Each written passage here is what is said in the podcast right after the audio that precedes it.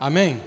Então eu queria que você curvasse a sua cabeça nesse momento. Eu queria fazer uma breve oração com você para a gente poder começar, para que a gente possa preparar o nosso coração para a palavra de Deus. Você crê que a palavra de Deus é algo que você precisa? Você crê que a palavra de Deus ela pode mudar totalmente a sua história? Amém. Pai, nós te agradecemos, Pai, nós te glorificamos por esse privilégio, Pai, de estarmos reunidos na tua presença. Está escrito, Pai, que todas as vezes que nós nos expomos essa palavra, ela traz luz e dá entendimento ao simples. E não será diferente nessa noite, Pai. Nós estamos expostos à tua palavra e ela vai iluminar o nosso caminho, Pai, e vai trazer luz para tudo aquilo que está em trevas. Muito obrigado pela tua palavra, muito obrigado pelo teu espírito, Pai. Eu me submeto à unção nessa noite, Pai. Eu me submeto à unção do teu espírito para compartilhar, Pai, tudo aquilo que está no teu coração, Pai, para que nós possamos crescer cada dia mais, Pai, no pleno conhecimento da tua vontade. Eu creio e te dou graças em nome de Jesus Cristo. Amém. Glória a Deus. Que bom poder estar aqui, meu irmão. Eu não sei se você me conhece, mas eu já estive aqui uma vez alguns anos atrás, logo quando a igreja ela veio para cá, já tinha pouco tempo que estava nesse lugar aqui. Eu estive aqui ministrando um domingo à noite também.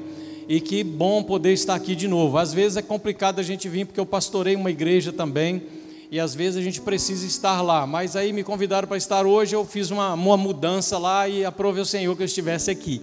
Amém? E eu estou muito feliz, muito alegre por estar aqui compartilhando a palavra de Deus com você. Amém?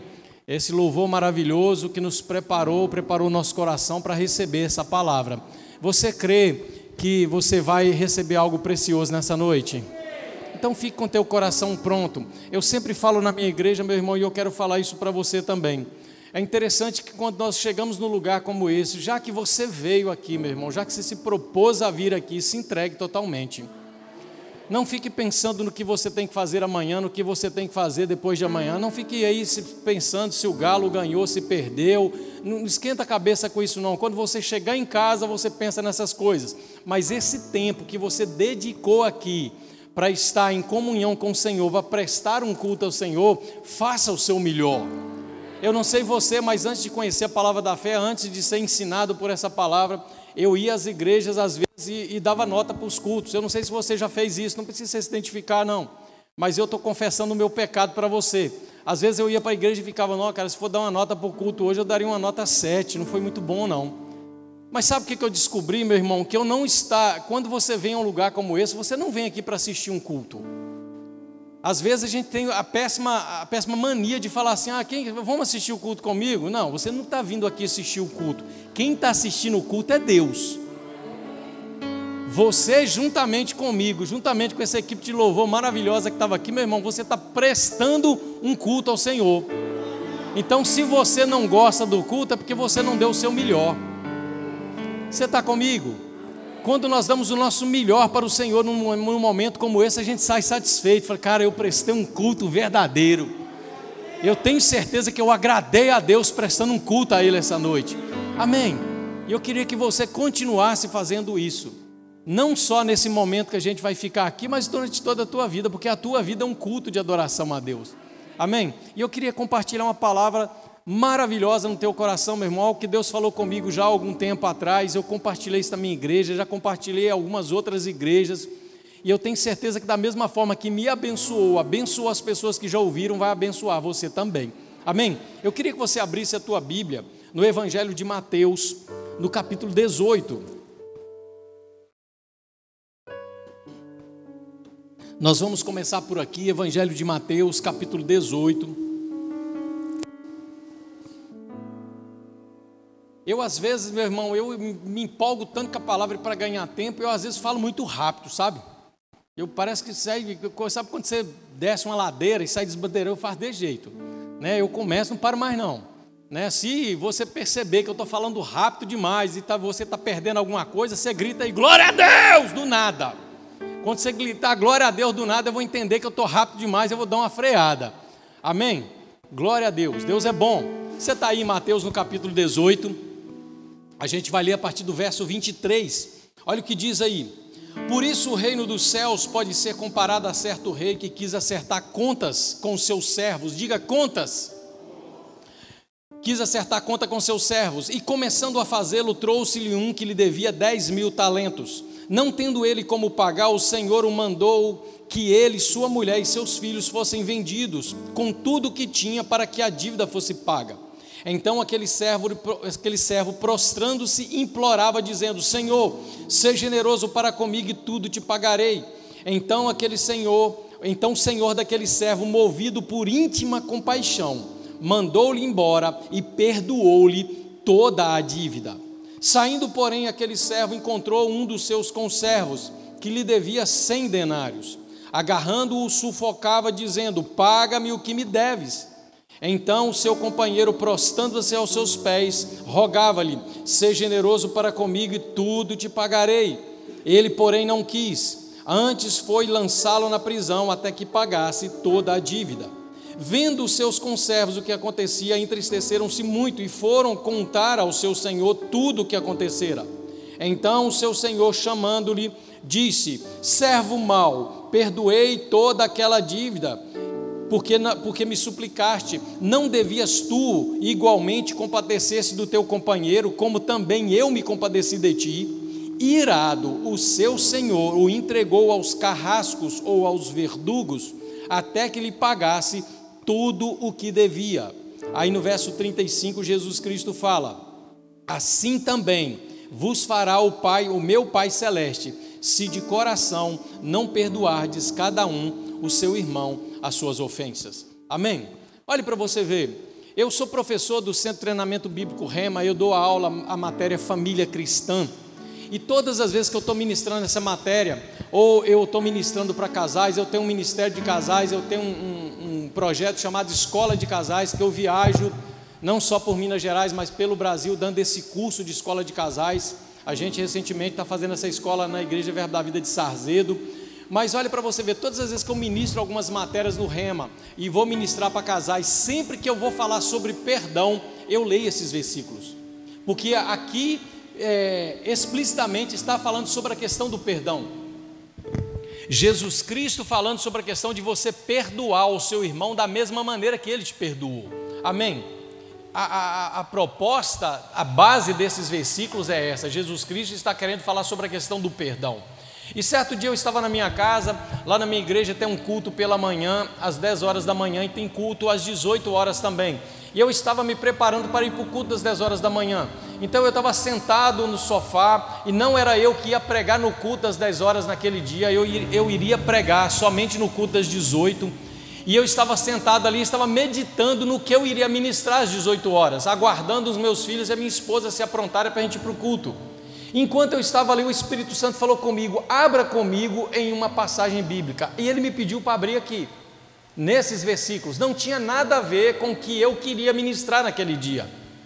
E é interessante que eu comecei a ler, o Espírito Santo falou assim: comece a ler. Aí eu comecei a ler esses versículos, dizendo: Por isso o reino dos céus será comparado a um certo rei que quis acertar contas com seus servos. E eu li todos os versículos, como eu li com você hoje, e o Espírito Santo começou a me perguntar algumas coisas. E se você sabe que o Espírito Santo, quando ele te pergunta alguma coisa, não é porque ele não sabe, é porque ele está querendo te ensinar alguma coisa. E meu irmão, eu fiquei maravilhado com aquilo, porque, como eu disse para você, eu sei quase esses versículos de código, tanto que eu já ensinei sobre isso no Rema, em, em eventos de casais, falando sobre relacionamento conjugal. E eu comecei a ler e achando que o Espírito Santo estava querendo falar comigo sobre perdão. Aí de repente ele virou para mim e me fez uma pergunta. Ele falou assim: Você já se perguntou o porquê esse servo devia tanto? E eu falei: Rapaz, eu nunca me perguntei, realmente eu nunca parei para pensar o porquê que esse camarada devia tanto. Eu já li esses versículos várias vezes, meu irmão, mas nunca me parei para me perguntar como aquela dívida ficou tão alta. Eu não sei se você sabe quanto que é uma dívida de 10 mil talentos, mas fazendo a conversão para os nossos dias, dá uma dívida de aproximadamente 2 bilhões e 200 milhões de reais. E o Espírito Santo falou comigo: você já se perguntou, você já parou para pensar o porquê que esse cara devia tanto? Eu falei, rapaz, realmente, será por que ele devia tanto? E o Espírito Santo começou a perguntar para mim: Você já notou que ele não era uma pessoa rica, ele era um servo? E realmente, se você lê, ele tinha um senhor e era um servo. Ele não era um fazendeiro, ele não era um dono de posses, ele não era uma pessoa, um empresário de alta é, é, é classe, ele era um servo, ele era alguém que servia alguém. E o Espírito Santo falou: por que esse cara devia tanto? E eu falei com o Espírito Santo: ótima pergunta, e eu devolvo a pergunta para o Senhor. Me fala por que, que esse homem devia tanto.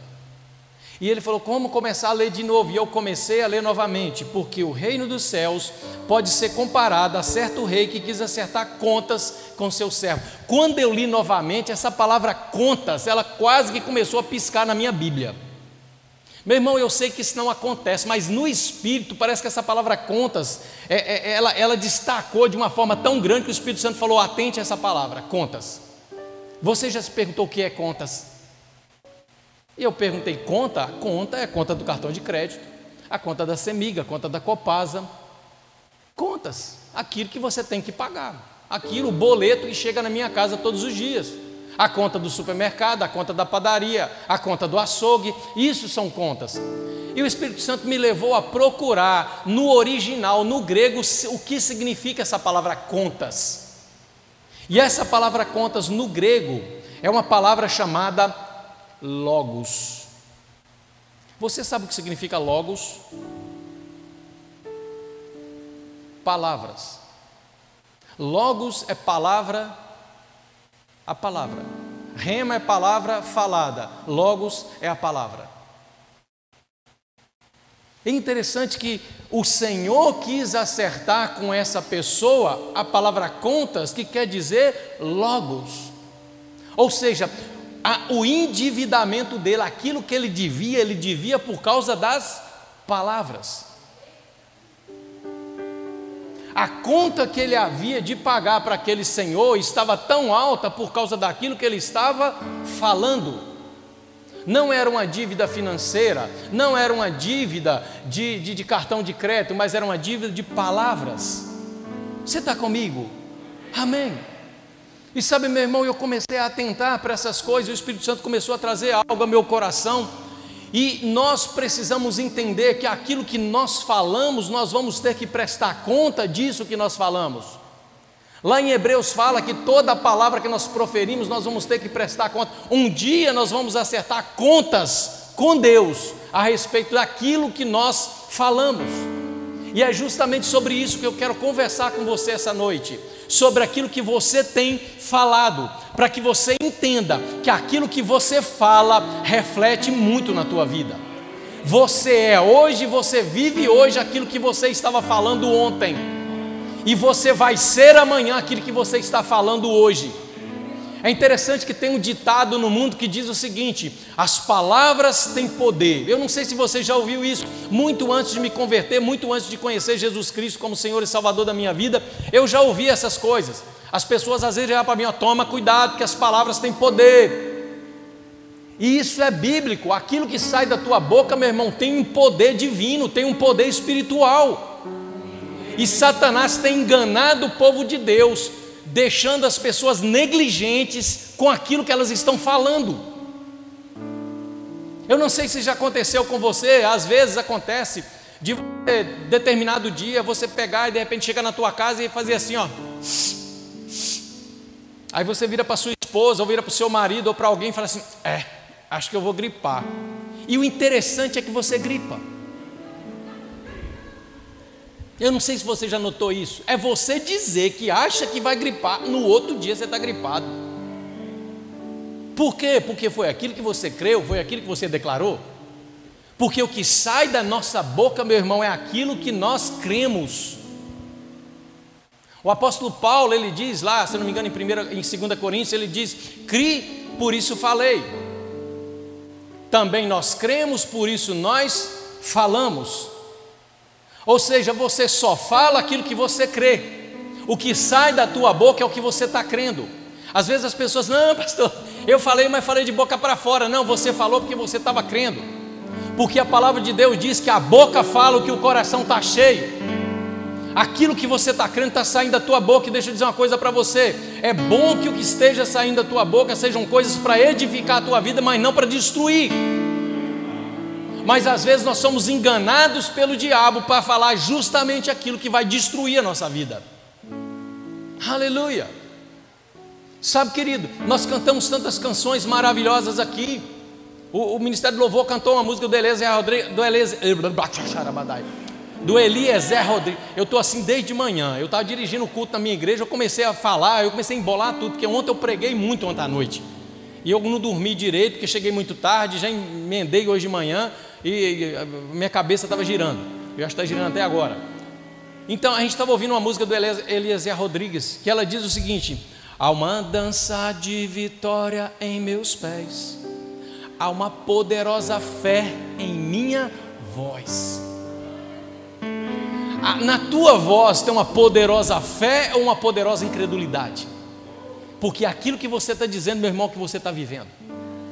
Tem gente que às vezes chega para mim, pastor, eu não sei por que está acontecendo isso comigo, pastor. Por que, que as coisas não mudam na minha vida? Pastor, tem 10 anos que eu me converti, pastor, e nada acontece. Nada acontece porque você está dizendo que nada vai acontecer. Eu não sei se você já fez isso, meu irmão, mas quando eu era ignorante, e deixa, deixa eu dizer uma coisa para você: ignorante é aquele que não tem conhecimento. Quando eu era ignorante a respeito do que a palavra de Deus dizia, eu recebia às vezes o meu contra-cheque, quando eu trabalhava secularmente, eu recebia o meu contra-cheque, olhava e falava assim: gente, que miséria. Isso não vai dar para nada. Eu não sei se você já fez isso. Se fez, não precisa levantar a mão, não. E se faz também, não levanta a mão, pelo amor de Deus. Você olha o teu contra-cheque, você já faz as contas na tua cabeça, já viu que extrapolou no cartão de crédito, que tem coisa demais para pagar, você olha, é, não dá para nada. Esse mês eu vou fechar no vermelho. E, e é interessante que você fecha. Você fecha no vermelho. Por quê? Porque você falou. Pastor, mas me fala uma coisa: como eu vou receber um salário se eu recebo dois mil e eu tenho dois mil e quinhentos de dívida? Como essa conta vai bater, meu irmão? Como vai bater eu não sei. Eu só sei que sei. Eu sei por causa da fé. Eu tenho testemunho, meu irmão. Eu vivia trabalhando igual um jumento. Pensa numa pessoa que trabalha. Eu chegava a trabalhar 18 horas por dia. Eu gerenciava restaurantes. Às vezes eu entrava no restaurante 4 horas da tarde, saía no outro dia 6 horas da manhã. Saía às seis horas da manhã, dormia até oito, pegava oito e meia de novo da manhã, dormia duas horas, e pegava oito horas da manhã e até cinco horas da manhã do outro dia, direto. Quando eu ia embora na segunda-feira, de madrugada para minha casa, a sola do meu pé estava doendo de tanto que eu ficava em pé. E a minha vida vivia uma vida miserável financeiramente, devendo, não conseguia fechar nada, infiel com Deus, porque a minha oração que eu fazia era o seguinte: eu não sei se você já fez essa oração, mas eu já fiz eu estou confessando os meus pecados para você.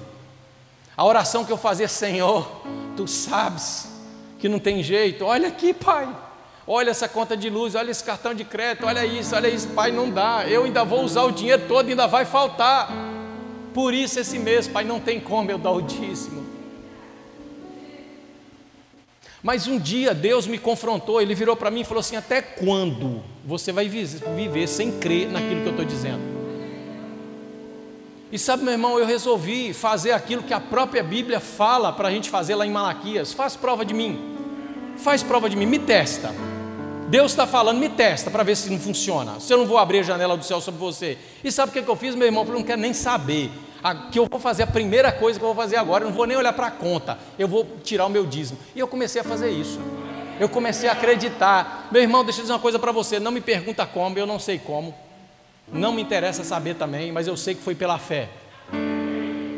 Quando passou um tempo, meu irmão, quando eu olhei para trás, eu vi que eu já não estava devendo mais nada. Agora, como isso aconteceu? Pela fé.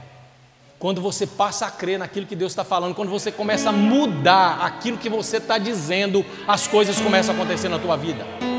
A partir de hoje, meu irmão, quando você olhar para o seu salário, nunca diga que não vai dar. Ainda que o natural, ainda que a circunstância esteja gritando no teu ouvido, dizendo não vai dar, você abre a tua boca e fala: Pai, obrigado, Senhor, porque o Senhor é minha provisão. Tudo que eu preciso, Pai, o Senhor já liberou sobre a minha vida.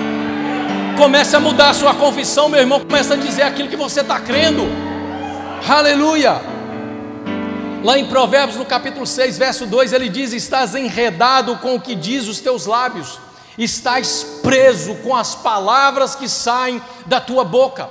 Às vezes a gente parece negligenciar o que a Bíblia está dizendo. Parece que a gente quer da Bíblia só aquilo que a gente acha que é bom. Mas sabe de uma coisa, meu irmão? Isso é maravilhoso para a minha vida e para a sua vida. Deus está moldando a nossa vida, Deus está moldando o nosso linguajar, porque Ele quer que nós vivamos o melhor de Deus nessa terra. Lá em Romanos capítulo 5 diz que aquele que recebeu a abundância da graça, o dom e a justiça, viverão a vida de rei, reinarão em vida nessa terra. Quem é que reina devendo, meu irmão? Quem é que reina com escassez? Não, o rei, ele tem abundância, e é essa vida que Deus quer para você. Agora o problema é que a maioria de nós não crê. A maioria de nós está com a religiosidade lá de trás, com aquilo que a gente ouviu lá do pessoal lá atrás. Não, não é bem assim, meu irmão. Deus gosta de gente humilde. Isso, isso é uma tremenda verdade. Deus gosta realmente de gente humilde. Agora, humildade não tem nada a ver com pobreza. Porque tem muita gente que, pobre, que é pobre, é arrogante, é avarenta, é soberba. E tem muita gente que tem muito dinheiro e é humilde. Humildade não tem nada a ver com o que você tem, meu irmão, tem a ver com o que você é. Você está comigo? Amém. A palavra de Deus está dizendo em Provérbios que nós estamos presos com aquilo que sai da nossa boca. Aquilo que você diz, meu irmão, te prende. Essa palavra enredado, ela quer dizer alguém que foi preso numa armadilha. O que ele está dizendo? Você caiu numa armadilha com aquilo que você fala. Você está preso com aquilo que sai da tua boca. Agora, porque se a gente sabe disso, a gente, eu vou ler outros versículos que falam sobre isso aqui. Se a gente sabe disso, a gente tem consciência disso, por que, que a gente fala só o que não presta? Por que, que a gente diz só aquilo que a gente não quer ver? Ah, esse carro vai acabar estragando essa semana. E estraga. Gente, se eu sair do jeito que as coisas estão perigosas nesse Brasil, do jeito que a criminalidade está alta, eu sair e ser assaltado na esquina, e você sair e é assaltado na esquina, olha que beleza. Não era melhor você falar assim, eu vou sair na esquina, eu vou achar uma nota de 100 caída no chão. Não é melhor você falar um negócio desse? Não, mas a gente fala só que não presta. Por quê? Porque Satanás está o tempo todo buzinando no meu ouvido e no seu ouvido. Agora você tem que saber, meu irmão, a quem que você vai escutar. Se você vai escutar o que está vindo das trevas, ou se você vai escutar o que está vindo de dentro, através do Espírito. Aleluia! Muda o que você está dizendo, meu irmão. Às vezes a gente chega num lugar como esse, eu tenho certeza que o pastor deu um passo de fé, meu irmão, para alugar um espaço desse. Se você for olhar para o natural, a gente fica fazendo conta daqui e conta dali. É, eu não sei se vai dar, então vamos esperar mais um pouquinho. E esse mais um pouquinho, meu irmão, você vai esperando, esperando, esperando, que na verdade isso não é cuidado, isso é falta de fé, isso é incredulidade. Eu não estou dizendo para você ser negligente e fazer coisas, meu irmão, que o Espírito não está direcionando você fazer para fazer. Mas se você tem uma testificação por dentro, se você tem uma direção por dentro, ainda que o mundo esteja dizendo o contrário, meu irmão, mete o peito, vai em frente, porque Deus é contigo. Aleluia! Tem gente que tem medo, meu irmão. Deixa eu dizer uma coisa para você: está cheio de empresários na igreja. Mas sabe o que acontece? A gente foi criado, o mundo nos educou para ser medíocre. E não assuste com a palavra medíocre. Medíocre é uma pessoa mediana. No nosso país, o que, que precisa para passar de ano? 50 pontos, na média. Se você estiver na média, você passa. Então você é instruído desde o primário a ser medíocre, a andar sempre em mediocridade, a andar sempre na média. A gente nunca é instruído a andar lá em cima, mas a palavra de Deus, meu irmão, ela nos instrui a andar num patamar totalmente diferente. Nós não fomos criados para andar na mediocridade, nós fomos andados para andar, criados para andar lá em cima. E isso não é soberba, não, meu irmão. Isso aí não é falar, ah, quem está achando que a gente é o quê? A gente é filho de Deus. Aleluia. A palavra de Deus está dizendo, meu irmão, que nós recebemos abundância da graça, o dom da justiça, para reinar em vida nessa terra. Aleluia! Aleluia! Não deixa a religião te engolir, não, meu irmão. Às vezes a gente fica olhando para a religião, mas na igreja que eu estava não aprendi desse jeito. O pastor falou lá que a gente, a gente tem que ser, tem que ser humilde. Não, humilde você tem que ser. Agora você não precisa ser pobre. Às vezes as pessoas chegam assim, pastor, tem uma família que a gente foi assistir, porque eu trabalho muito com a área social, a gente tem um projeto chamado Projeto Pequeninos lá na igreja, que a gente atende crianças de vilas e favelas. Aí às vezes o, o, a pessoa da igreja fala, não, pastor, aquela família é tão humilde. Eu falei, não, não, não. Humilde não, ela é pobre. Eles são pobres, eles estão numa, numa faixa de miséria, mas não tem nada a ver com humildade. Porque a soberba está na, na vida do pobre também. Humildade, como eu disse para você, é uma posição de espírito. Você está comigo? Você sendo rico ou não, você é humilde. Agora, às vezes as pessoas, por causa da religião, falam: não, mas é, Deus não quer que a gente tenha muito dinheiro. Não, não, Deus quer que você tenha muito dinheiro. Se você não está acreditando nisso, Deus quer que você tenha muito dinheiro, meu irmão. E como eu disse, Deus está querendo, está cheio de empresário dentro da igreja, meu irmão. Mas sabe o que está acontecendo? Como a gente foi criado na mediocridade para falar só aquilo que a gente está vendo, mas não aquilo que a gente está crendo, a gente fica travado, a gente para, a gente acha que não pode. O camarada está o camarada tá lá trabalhando que é assim, não, eu ganho dois salários aqui, pastor, mas o Espírito Santo está impulsionando ele, cara, sai daí. Sai daí, abre uma empresa, eu vou te prosperar. Sai daí que eu vou derramar bênção sobre você. Eu quero você prosperando. Eu quero. Aqui eu não consigo te prosperar porque aqui você chegou no limite. Mas se você sair daqui, eu vou te prosperar. Aí a pessoa fica, cara, aí ele começa a fazer as contas. Poxa, todo final do mês eu tenho meu salário. Eu tenho meu fundo de garantia. Eu tenho meu décimo terceiro. Eu vou abrir mão disso para arriscar. Aí continua medíocre a vida toda. Mas se fosse pela vontade de Deus, estava empregando pessoas, era patrão, estava. Oh, meu irmão, deixa eu dizer uma coisa para você. Eu não estou falando para você nada é, é, é aleatório, não. Estou falando o que a palavra diz. Deixa eu dizer uma coisa para você, meu irmão. Você acha que Deus não vai querer abençoar os filhos dele? Deus quer que os filhos dele sejam empregados de ímpio. Deus quer que os filhos dele deixem debaixo da opressão de ímpio. Não, Deus quer levantar você, meu irmão. Deus quer fazer você empresário. Deus quer colocar ideias no teu coração, colocar ideia na tua mente, para que você faça coisas que nunca ninguém fez. Aleluia! Para isso você precisa estar conectado com aquilo que Deus está pensando, meu irmão, conectado com Deus, em comunhão com Deus e falando aquilo que Deus está dizendo. Deixa eu te dar um testemunho de uma irmã lá da minha igreja. Ano passado bateu a pandemia, o que, que ela estava fazendo? Ela começou um negócio de doce para vender doces, fazer sobremesas. Ela começou o negócio, quando estava pensando em alugar um lugar, meu irmão, pá, a pandemia chegou, fechou tudo. Rapaz, deixa eu dizer uma coisa para você. Eu virei para ele e falei assim: não olha porque está acontecendo. Isso é uma grande oportunidade de você prosperar. Sabe de uma coisa, meu irmão? Quando você chega num lugar, todo mundo está chorando, você tem duas escolhas: ou você chora, ou você vende lenço. Aleluia! E ela decidiu não chorar, ela decidiu vender lenço. Meu irmão, prosperou como nunca prosperou na vida. A empresa foi crescendo, crescendo durante a pandemia, crescia, ela pastor, nunca ganhei tanto dinheiro. Por quê? Porque acreditou, porque não mudou a confissão. O que está acontecendo no mundo, meu irmão, não importa. Ah, pastor, mas a crise, que se dane a crise, meu irmão. A nossa provisão, você quer que a sua provisão vem de Deus ou vem do mundo? A sua provisão vem do céu, meu irmão. O céu não está em crise, não. O céu não tem escassez, o céu não tem falta de nada, meu irmão. Deus vai trazer provisão sobre a sua vida. Aleluia. Não mude aquilo que você, aquilo que a palavra diz, comece a confessar aquilo que você está crendo. É interessante que a gente vem para um lugar como esse, meu irmão, escuta a palavra de Deus, ouve a palavra, sai daqui motivado, sai daqui, cara, torando parede no peito.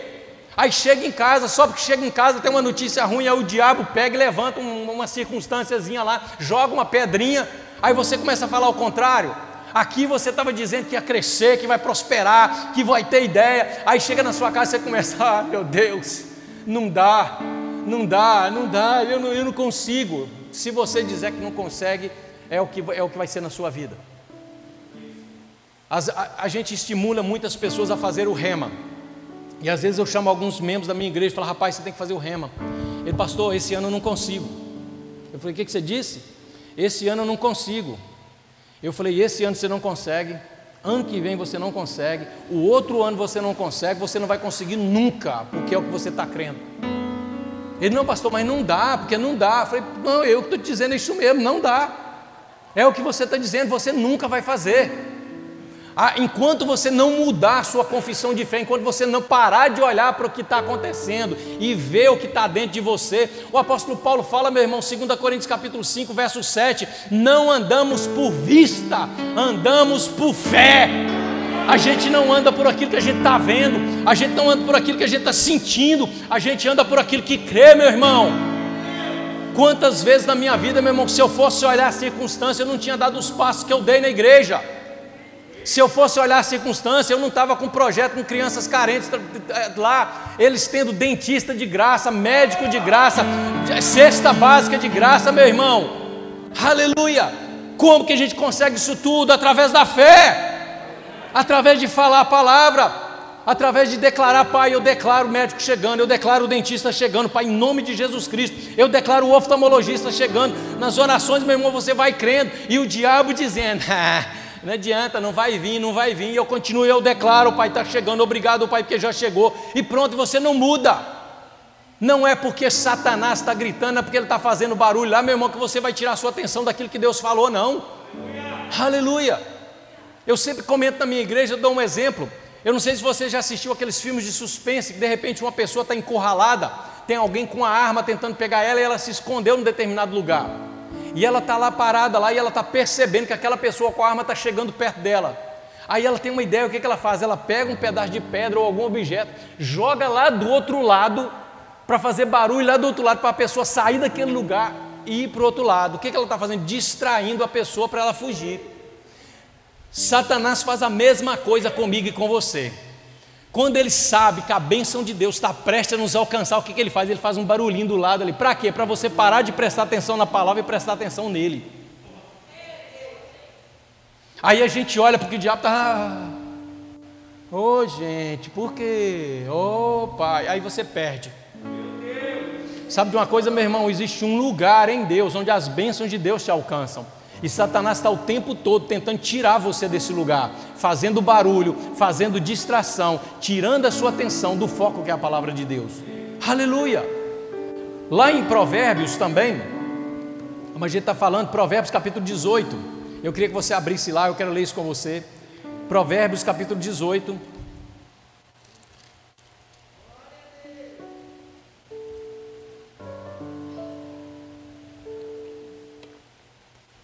A partir do verso 20.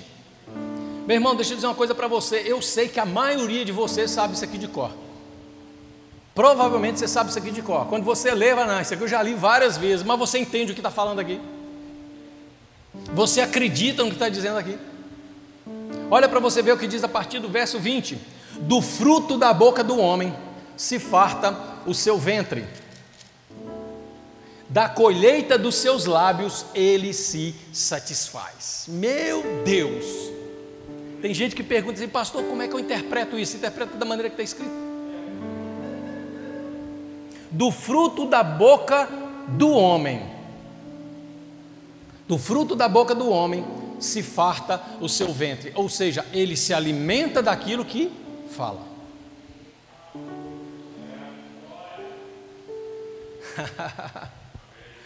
Deixa eu dizer uma coisa para você: por que, você acha que o diabo fala tanto no teu ouvido? Você já reparou isso? Por que, que ele fala tanto no teu ouvido? Por que, que ele vem com tantas setas inflamadas do maligno na, na tua mente? Para fazer o que? Para você dizer. Certa vez Jano César falou algo muito interessante. Ele diz: a palavra do diabo, na boca do diabo não tem poder nenhum. O problema é quando ele coloca a palavra dele na sua boca. Se ele conseguir colocar a palavra dele na sua boca, aí tem poder. Enquanto está na boca dele, não tem poder nenhum sobre a tua vida. Ele pode falar que vai te matar, ele pode falar que vai te destruir. Se ele está falando, meu irmão, não vai acontecer nada com você. O problema é quando ele faz você dizer isso. Quando você diz isso, aí o poder é produzido. É isso que a palavra de Deus está dizendo. Você come, você se farta, você enche o seu bucho daquilo que você fala. Você se alimenta daquilo que você está dizendo. Aí ele diz: colhe... É, e da colheita dos seus lábios ele se satisfaz. E no verso 21 ele diz: Morte e vida estão no poder da língua, e aqueles que a amam comerão do teu fruto. Olhe para você ver que coisa fantástica que Deus está ensinando para mim e para você. Ele está dizendo que o poder de viver está na tua boca. O poder de ter uma vida bem sucedida e de viver muito tempo sobre a terra está na tua boca. Morte e vida estão no poder da língua. Por que, que tem pessoas que morrem prematuramente? Porque diz que vai morrer. Vem um relatório, um médico chega e fala: Olha, tem um relatório aqui que não é bom, você está com isso, eu vou morrer. Vai, vai, pode ter certeza, pode comprar o caixão. Se você está dizendo que vai, vai morrer. Agora, se você se levanta, doutor, tudo bem, é o que o senhor está dizendo. Eu sei que é o que o senhor estudou, eu sei que é a tua ciência, mas deixa eu dizer uma coisa para você: eu tenho um outro relatório. Esse é o relatório do Senhor, é do homem. Mas lá em 1 João capítulo 5 fala que se o homem tem um relatório, Deus também tem um. e eu creio no relatório dele, porque o relatório dele diz que eu vou viver muito tempo sobre a terra. O relatório dele diz que eu sou curado, que Cristo levou sobre si todas as minhas enfermidades. É o que você está dizendo, meu irmão. É aquilo que você crê. Aleluia. Ano passado, minha irmã, tantas pessoas morreram de Covid e morreram por quê? Porque disseram que ia morrer. Não, pastor, porque a doença é grave. Eu sei que a doença é grave. Eu não estou negligenciando isso, não. Mas deixa eu dizer uma coisa para você, meu irmão. Eu sempre falo que a mente mata você antes. Antes de você morrer no corpo, você morreu na sua mente. Tem um livro do Doug Jones, Dominando o Silêncio, excelente. Se você tiver oportunidade, compre. Ele fala sobre isso. Você perde a batalha primeiro aqui na sua mente, para depois perder ela no campo natural. Mas primeiro você já foi derrotado aqui. Você já cedeu aqui na tua mente. Pessoas que tinham relatório de Covid, aí o diabo começa, vai morrer, vai morrer, vai morrer, vai morrer, o cara vai morrer, eu vou morrer. Ai meu Deus, eu vou morrer. Vai, morreu. Foi prematuramente, morreu prematuramente. Não era para ter ido, mas morreu. Por quê? Porque era o que está dizendo. Eu tive um relatório de Covid, meu irmão, em junho do ano passado. Comecei a sentir os sintomas, aí falei, por causa do povo, para não ficar indo na igreja, porque a igreja estava fechada, na verdade, mas a gente trabalhava lá. Eu fiz o exame, fui no médico online pelo plano de saúde, fiz o exame, deu positivo. Na hora que eu vi o exame positivo, eu olhei e comecei a rir. O diabo, tá brincando, né? Ele está de brincadeira comigo. Isso aqui para mim não é nada. Não vai ter nada na minha vida. Você não acerta o meu corpo, você não tem poder sobre a minha vida. Meu irmão, não tive problema nenhum. Esperei os 15 dias que o médico pediu para esperar, para não sair, para não contaminar ninguém, e não tive sintoma nenhum e continuei minha vida normal. Você está comigo? Agora o problema é quando as pessoas começam a. Ah, ah, eu vou morrer, eu vou morrer. Eu vou... Teve um irmão da igreja, meu irmão, foi internado no hospital duas vezes. Primeiro com Covid, depois eu não sei nem o que, que ele tinha, nem ele mesmo sabia, nem os médicos sabiam. O médico virava para ele, rapaz, isso é emocional, isso é emocional. Aí um dia no gabinete comigo ele chegou, pastor, me ajuda, porque eu não estou aguentando. Tem hora que eu começo na minha casa, eu começo a, a, a ter uma respiração, eu começo quase a morrer. Eu falei, você vai morrer se você continuar desse jeito. Eu falei, o que, que o médico falou? O médico falou que não tem nada não. Eu falei, cara, olha para você ver, o médico que é o médico já falou que você não tem nada. A palavra de Deus já dizia isso antes. E você acha que é o quê? Ele olhou para mim e riu, é porque não é nada, né, pastor? Eu falei, pois é. Aí você vai fazer o quê? Você vai ficar acreditando no diabo? E pronto, parou. O problema da gente, meu irmão, é quando a gente começa a falar aquilo que o diabo está falando. A gente olha para determinada circunstância, para que está se levantando sobre a nossa vida, e o diabo, o diabo fala na tua mente, meu irmão. A própria palavra de Deus diz que Jesus Cristo foi tentado, da mesma maneira que nós somos tentados. Olhe, você vê as tentações que Jesus, Cristo teve. Olhe para você ver, lá em João, ou em Mateus, na verdade, quando Jesus Cristo é batizado e ele sai, a palavra de Deus diz que veio uma, um espírito veio em forma corpórea de pomba e veio sobre Jesus, e uma voz do céu que todas as pessoas que estavam lá ouviram. Deus dizer: Este é o meu filho amado, em quem eu me comprazo. Todas as pessoas ouviram isso. Jesus Cristo foi levado pelo Espírito ao deserto para ser tentado pelo diabo. Foi tentado 40 dias e 40 noites. A primeira tentação que o diabo faz com Jesus, que, que é narrada a primeira tentação das três que se narra lá, ele vira para ele assim: Olha, se você é filho de Deus, manda que essas pedras transformem em pão. Não está com fome. E eu não sei você, mas às vezes a gente acha que as tentações de Jesus foram diferentes da nossa. Só que em Hebreus diz que Jesus foi tentado da mesma maneira que nós somos. Eu não sei você, mas o capiroto nunca apareceu para mim para me tentar. Nunca, nunca chegou, botou a mão no meu ombro e aí, beleza?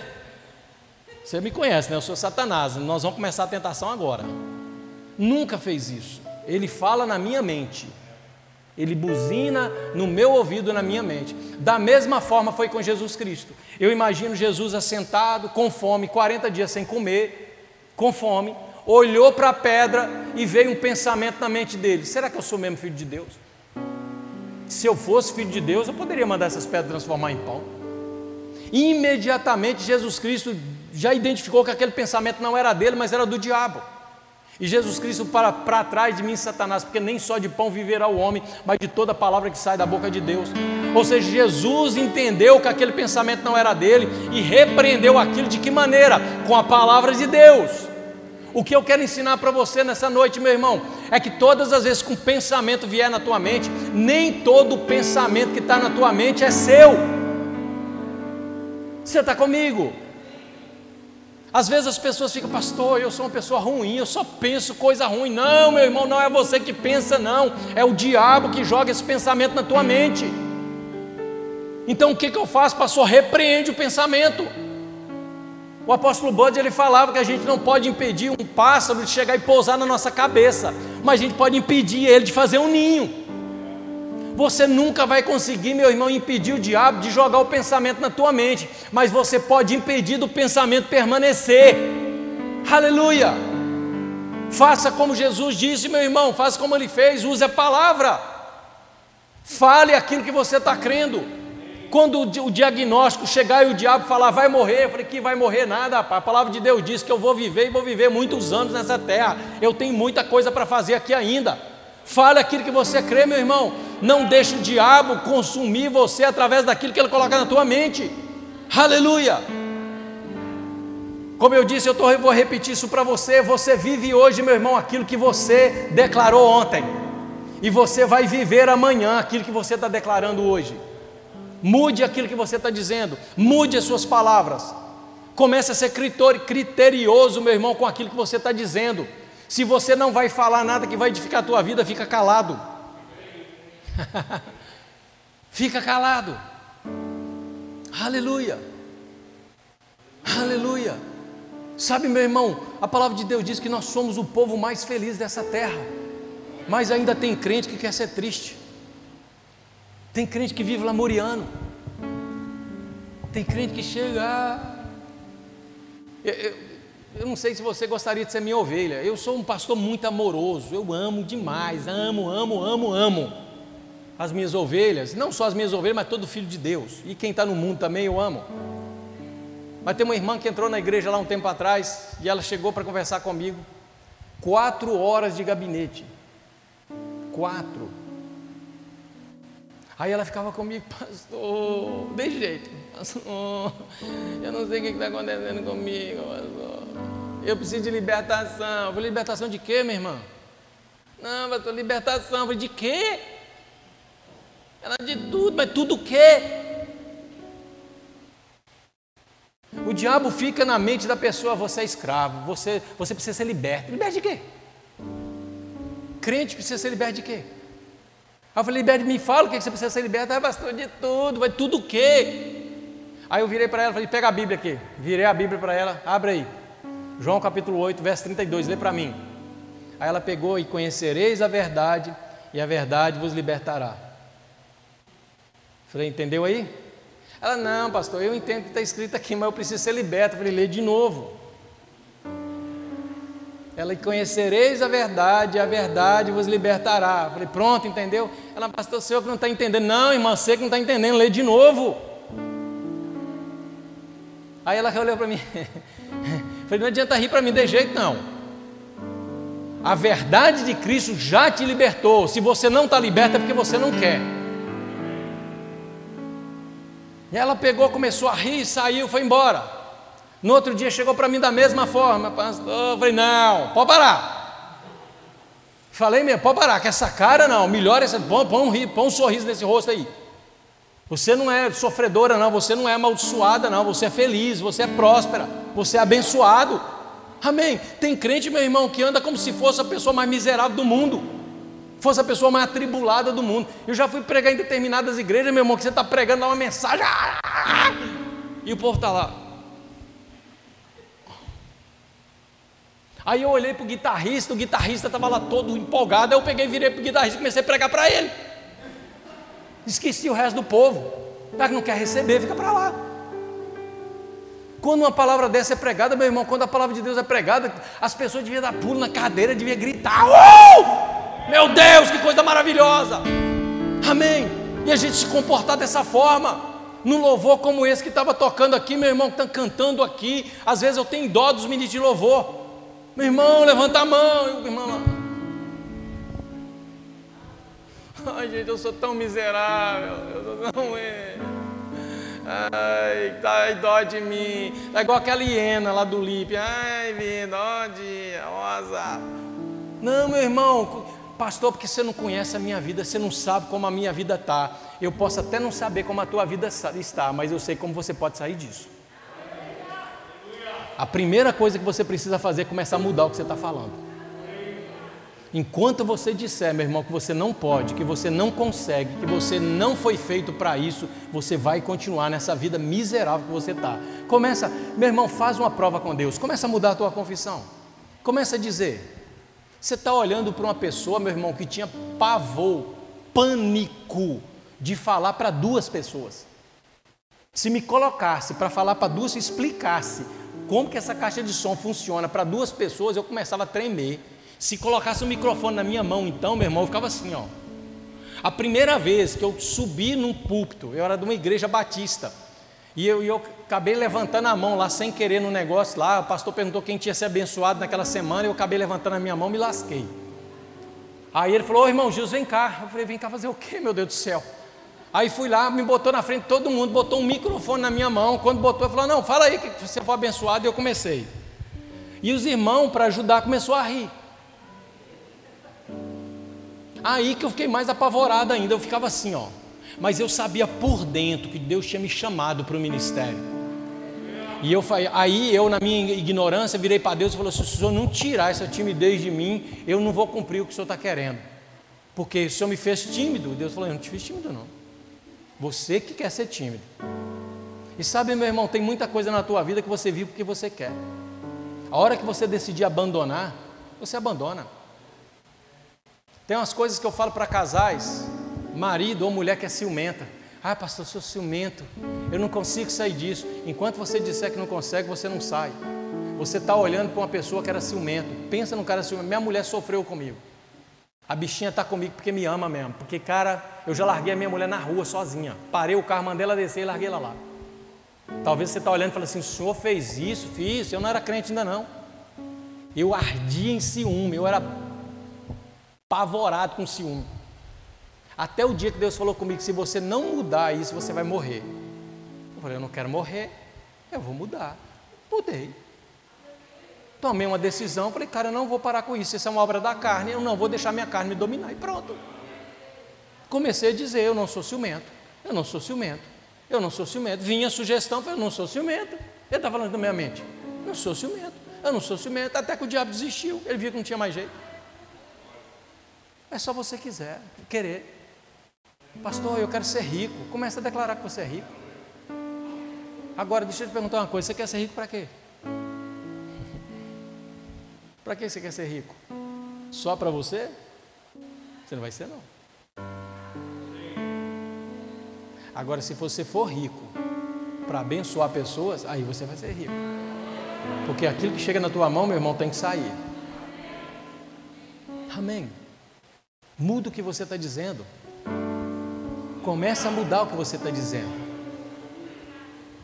Meu irmão, eu não sei se você sabe o que aconteceu na cruz do Calvário.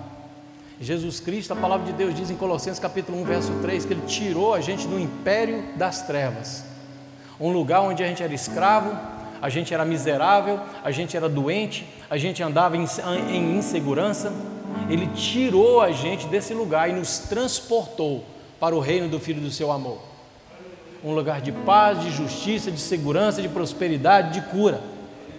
A palavra de Deus diz, não diz que Ele está transportando, diz que Ele já transportou. Nós fomos transportados. Quando a gente entende isso, que agora eu vivo num reino, o que, que eu preciso fazer? Eu preciso agora falar a linguagem do reino. Se você sair daqui do Brasil, se mudar para os Estados Unidos, de repente, ah, eu vou mudar para os Estados Unidos, e muda para os Estados Unidos. Se você quiser falar só português lá, você não vai conseguir muita coisa. O que, que você vai precisar fazer? Aprender o inglês. Você precisa aprender a língua do país onde você está. No reino de Deus não é diferente. A nossa linguagem no império era uma. A nossa linguagem no império ela não dá. Eu não vou conseguir. Eu não posso. Quem sou eu para fazer isso? eu sou miserável. A linguagem do império era essa. Jesus tirou a gente de lá e trouxe para o reino. A linguagem do reino é: eu sou mais que vencedor. Posso todas as coisas naquele que me fortalece. O meu Deus, segundo as suas riquezas em glória, suprirá todas as minhas necessidades. Eu sou curado porque Jesus se fez enfermo no meu lugar. Ele enviou a sua palavra e me curou e me livrou do que era mortal. Essa é a linguagem do reino. Você não pode viver no reino, meu irmão, fala na linguagem do império. O problema do crente é que a maioria está no reino, mas falando a linguagem do mundo, do império. Se você fala a linguagem do império, você colhe os resultados do império, mesmo estando no reino. Pastor, o que, que eu faço? Muda aquilo que você está dizendo. Muda a tua linguagem. Deixa eu dizer uma coisa para você: o diabo vai virar na tua mente hoje, já estou dizendo que ele vai fazer isso. Se prepara. Ele, assim que você sair daqui, ele vai virar na tua mente e falar: besterol que esse cara falou. Vê se você ficar falando alguma coisa e repetir, vai mudar alguma coisa na tua vida. Quem está dizendo isso? O diabo. Você vai ouvir o que a Bíblia diz ou o que o diabo está falando. Faz um teste. Faz um teste. Começa a mudar a sua confissão. Começa a dizer aquilo que você quer ver. Se você quer ver prosperidade na tua vida, começa a dizer, Pai, obrigado porque eu sou próspero. Obrigado, Pai, porque o Senhor está suprindo cada uma das minhas necessidades. Eu não devo ninguém, ainda que você deva a Deus e o mundo. Começa a dizer, eu não devo ninguém. Ah, não, eu estou mentindo. Não, você não está mentindo, não. Você está crendo. Você está dizendo aquilo que você crê. Ainda que a realidade seja outra. Começa a dizer aquilo que você quer ver. E você vai ver a, sua vida começar a mudar.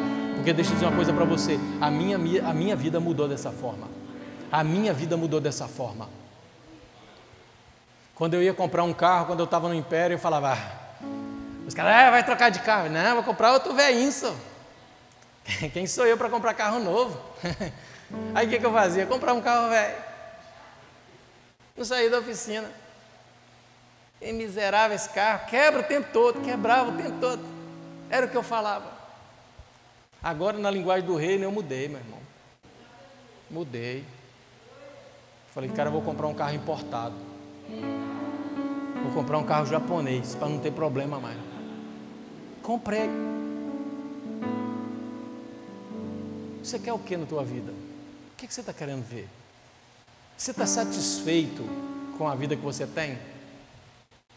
Se você não está satisfeito com a vida que você está vivendo, mude o que você está falando. Albert Einstein falava que insanidade é você continuar dizendo a mesma coisa e querer resultado diferente. Continuar fazendo a mesma coisa e querer resultado diferente. Nunca vai mudar. Mude aquilo que você está dizendo. Você pode ficar de pé? Aleluia. Aleluia.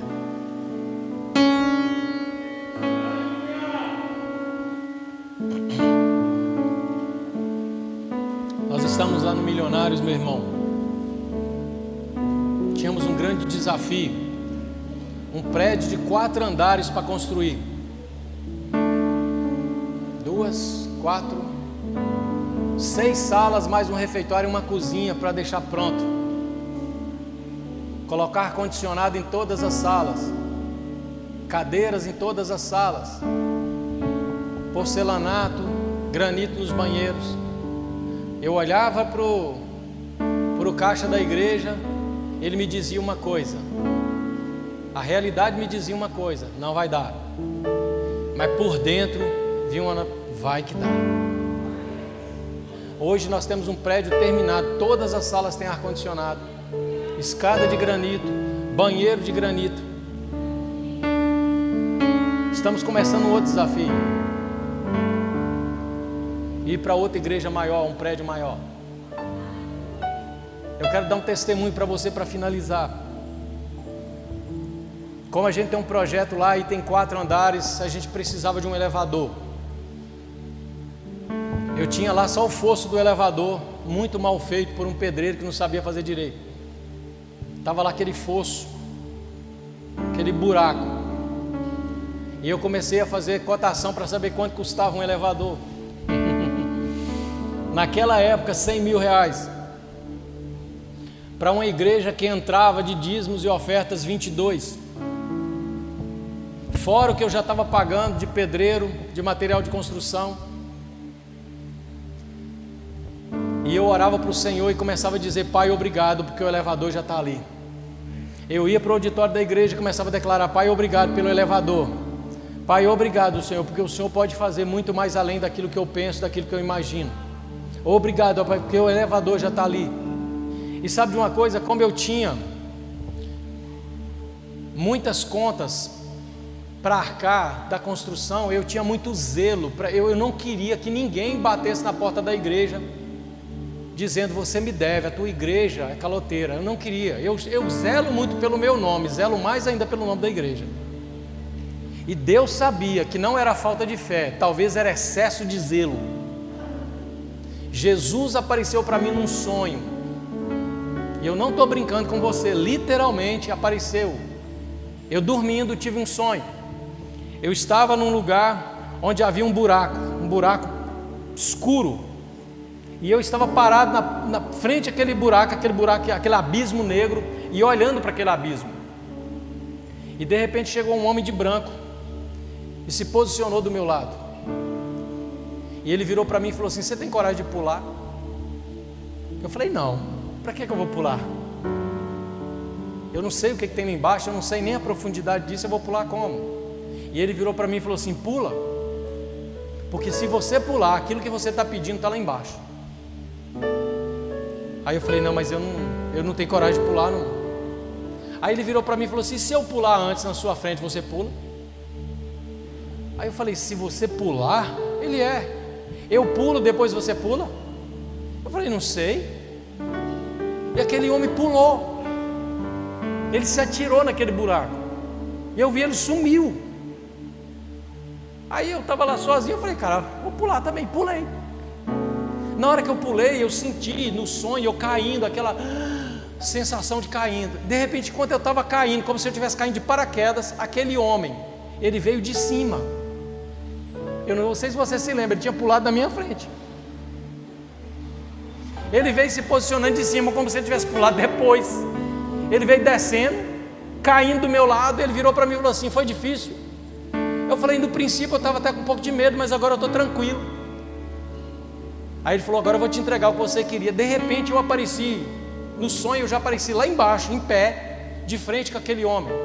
E ele falou assim: Agora eu vou te dar o que você pediu. E o sonho acabou. E eu acordei, meu irmão, com esse sonho na minha mente.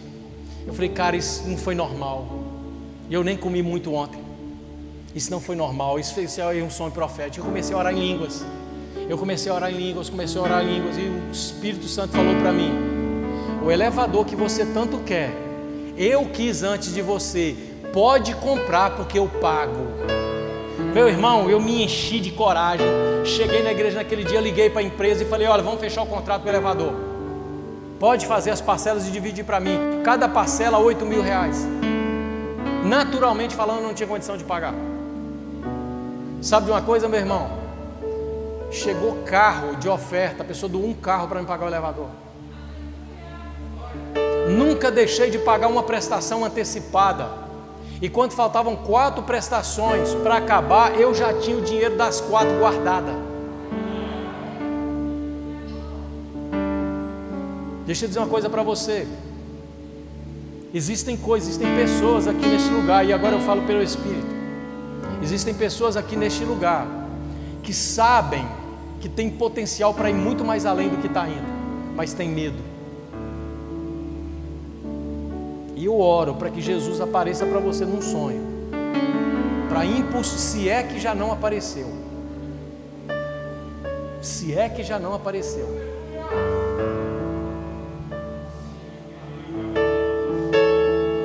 Cuidado para você não ficar parado quando Deus está dizendo para você andar. Cuidado para você não ficar estático no lugar onde Deus já mandou você sair. Sabe uma coisa, meu irmão? A bênção de Deus está no lugar espiritual onde Deus quer que você esteja. Se você estiver, não estiver neste lugar, a bênção não te alcança. Existe um lugar que Deus quer te abençoar e eu oro para que você esteja nesse lugar. Levante suas mãos. Pai, eu te agradeço, Pai, te dou graças pela tua palavra, Pai. Muito obrigado, Jesus. Como é bom, Pai, saber que nós temos um Pai, que nós temos um Deus um Deus que cuida de nós. Saber, Pai, que nós fomos resgatados de um império das trevas e transportados para um reino de justiça, um reino de paz, um reino de alegria. A tua palavra diz, Pai, que o reino de Deus é paz, justiça e alegria no Espírito Santo, não é tristeza. Obrigado, Pai, porque nós vamos desfrutar de tudo aquilo que o Senhor já disponibilizou na cruz do Calvário. A tua palavra diz que o Senhor não poupou nem mesmo o seu filho, como o Senhor não nos dar, não nos daria junto com Cristo todas as outras coisas. Muito obrigado, Pai, porque nós somos verdadeiramente, Pai, o povo mais feliz dessa terra. Nós somos um povo rico, nós somos um povo abençoado, nós somos um povo curado, nós somos prósperos, Pai. Nós somos ousados, nós somos intrépidos.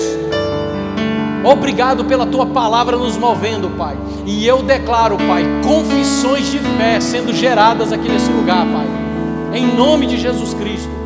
Eu declaro, Pai, forro chegando, ar-condicionado chegando, Pai. Em nome de Jesus. Tudo aquilo que o Senhor tem colocado no coração do pastor Eduardo, Pai, acontecendo em nome de Jesus Cristo. Em nome de Jesus, Pai. Em nome de Jesus. Em nome de Jesus. Obrigado, Pai. Nós te agradecemos, Pai, nós te glorificamos. Em nome de Jesus Cristo. Amém. Glória a Deus. Você pode se assentar, meu irmão.